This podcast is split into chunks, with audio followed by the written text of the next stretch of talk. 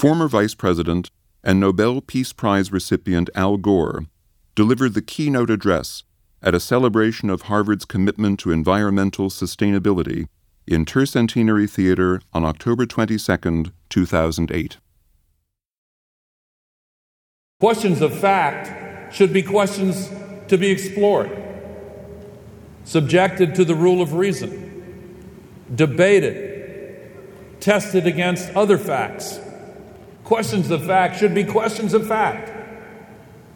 And when they are discovered and debated and presented in the university, they should not be waylaid on their pathway into the public forum and twisted, censored, and replaced on the basis of power, whether economic, political, financial, or whatever.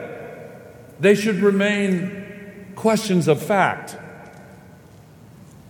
Too many of our decisions in this country are now made on the basis of information supplied not from universities, not from processes governed by the rule of reason, but instead by self interested institutions, corporations, groups that want to make questions of fact questions of power.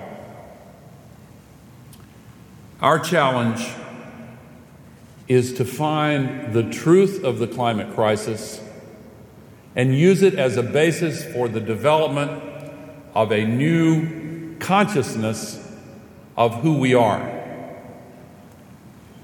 A half century ago, Martin Luther King Jr. said that injustice anywhere threatens justice everywhere. In our day, increasing CO2 emissions anywhere threaten the future of human civilization everywhere. We are one people living on one planet.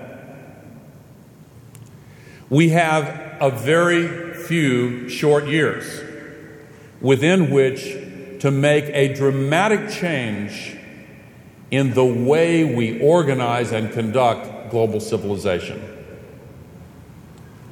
It is almost absurd to imagine that we, the human race, could make a decision as a species. But that is, in fact, the challenge before us right now.